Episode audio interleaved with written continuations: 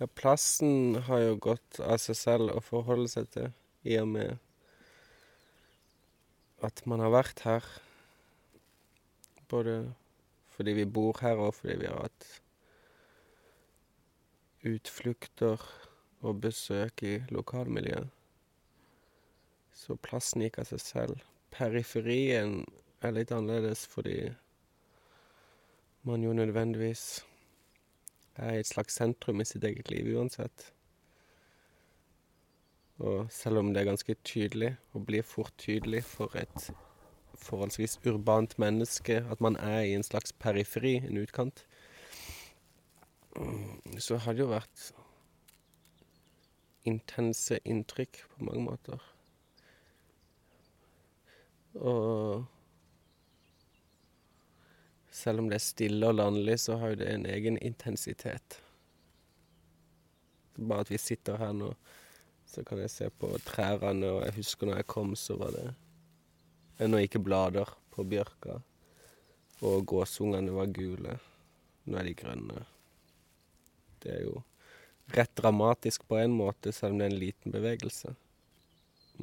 Som skiller seg veldig fra saker og ting man får med seg i byen.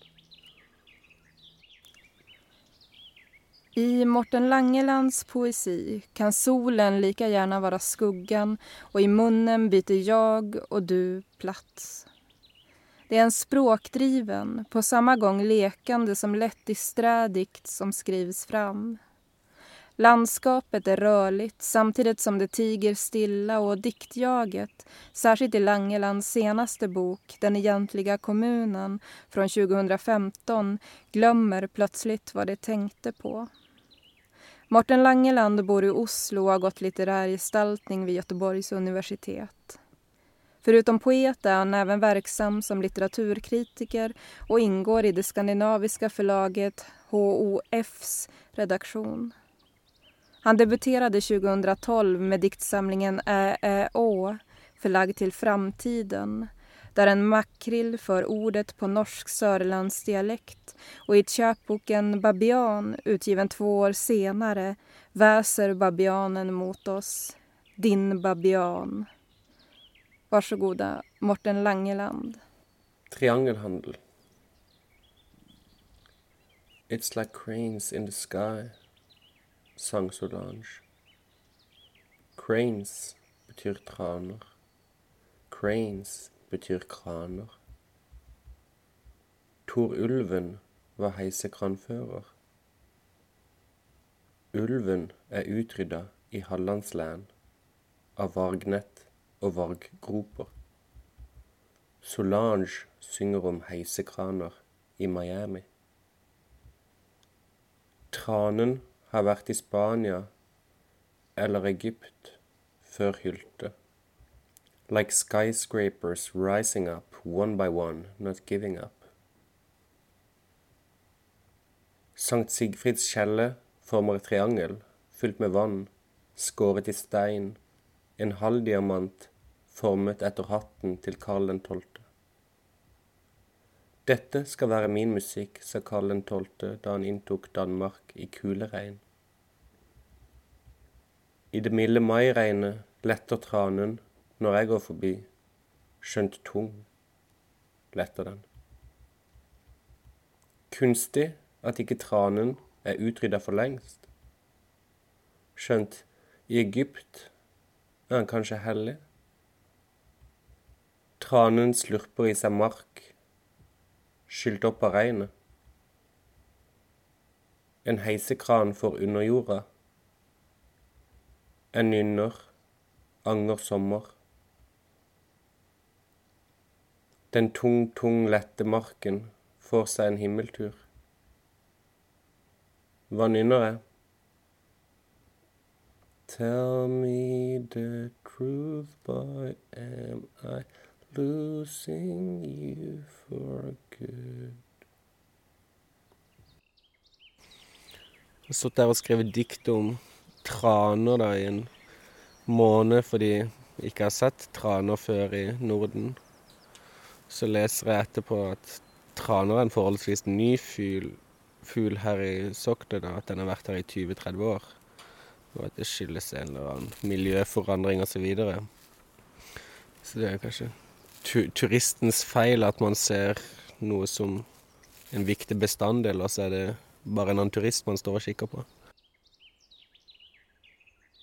Jo, min første bok var en slags jeg vil ikke si postapokalyptisk, men kanskje en framtidig bok hvor mennesker ikke har funksjon utover å være en ruin eller noe for, fortidig, hovedsakelig. Og hvor det er en fisk, en fiskestim, en makrell, olund, som øh, fører ordet. Men det, ja, det er jo mer en slags scenografi, da.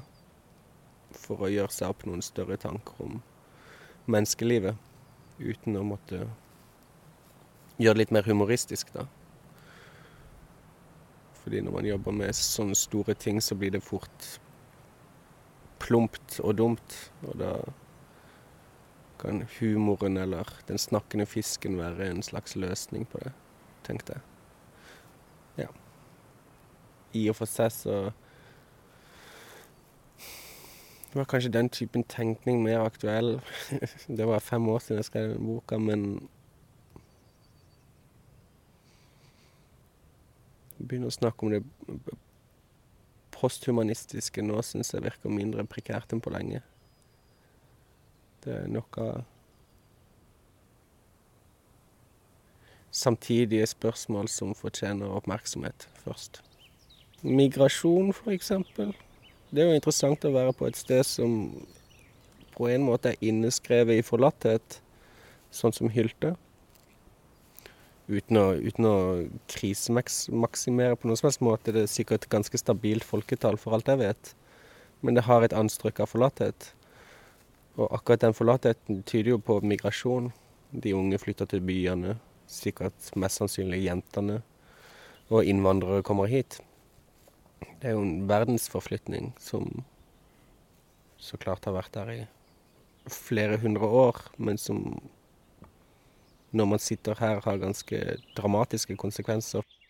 Denne bygden har jo på noe sett alltid vært en eh, innflytningsbygd. Mm. Eh, til industrien og nå da til eh, en generøs holdning til migrasjon. Mm. hva tror du det betyr for en plass? Ja, altså at bare 100 år siden f.eks. det økonomiske grunnlaget ble lagt her gjennom treforedlingsindustrien. Og samtidig så snakker man om det som et gammelt industristed. Når 100 år er ingenting. Hva det betyr for en plass. Jeg vet ikke, for plassen betyr det vel ingenting.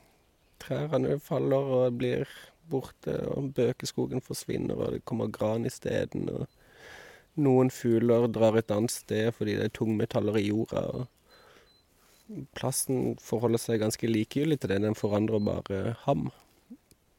Men for menneskene her så tror jeg det er en forskjell på arbeidsinnvandring og det de opplever som ja, i vårt kulturklima kanskje invasjon, vil jeg tro, noen av de eldre generasjonene av folk med annen kultur, annen bakgrunn, annet språk. Det er jo noe annet enn at folk kommer fra arbeidet. Han sa noe om det, han ene vi hadde på besøk, at når han kom, så kom han på en lørdag, så fikk man jobb på mandagen.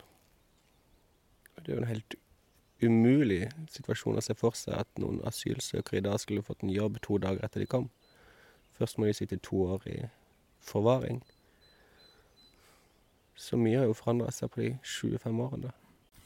Her i Hylte så har grensen gått mellom Sverige og Danmark. En gang. Jeg vet at ni har vært og tittet på den plassen.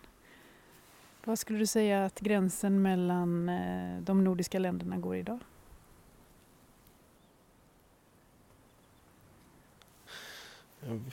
Hvilken av grensene? Det finnes mange. Det finnes økonomiske grenser.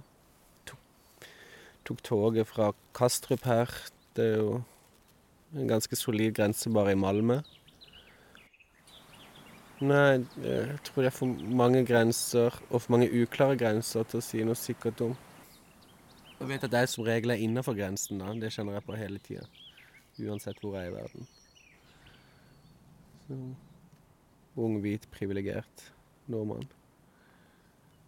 Mann. Så kanskje jeg er den siste som vet hvor grensene går.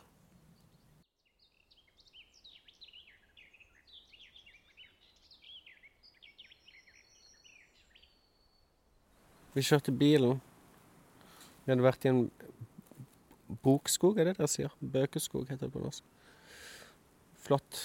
Mye lysere skog enn disse triste grantrærne rundt oss. Og så brått så stoppa vi. Vi bråbremsa bilen. Og så kom det en rotte løpende foran bilen. Og vi bare Se på den rotta. Og så kom det en katt, og så viste det seg at denne katten drev og torturerte denne rotta. Men den ville på en måte ikke ta livet av den, den bare lot den ligge der og blø mens den slikka seg på poten. Det var spesielt.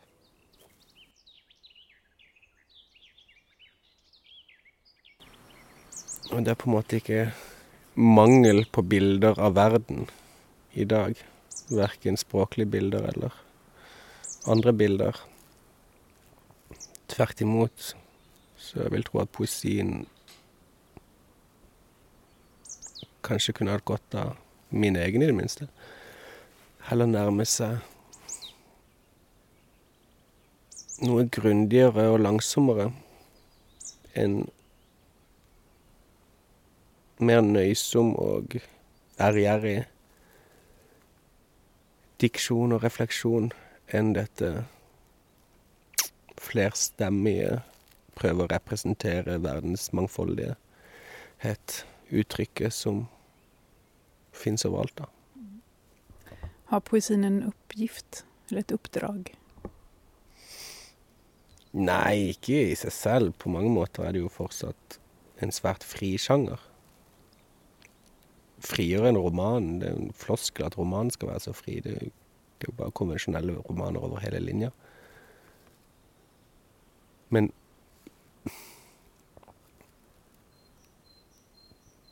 poesien bør Altså mye som blir gitt ut som poesi som ikke gjør. Men den bør jobbe med språket på et nivå som er grundigere enn annen litteratur. Hva det betyr, vet jeg ikke, men det skal ha et annet refleksjonsnivå rundt det å bruke ord. Om man tenker at poesien kan se liksom olika ut i olika tider eller om jeg envisas med at poesien har et oppdrag. Eh, Du mener at den har et oppdrag? nei, men om man stannar kvar i tanken, Hva slags oppdrag skulle det vært, da? ja, hva skulle det være for vår tid? Altså, hva, hva behøver vi poesien til i dag? Ok, Så det er et, det er et tidsbegrensa oppdrag, det er ikke et evig oppdrag engang? Ok. Ja, det eh, Hva vi behøver poesien til i dag? Nei, så Dagen ruller og går, den trenger ikke poesien på noe som helst måte.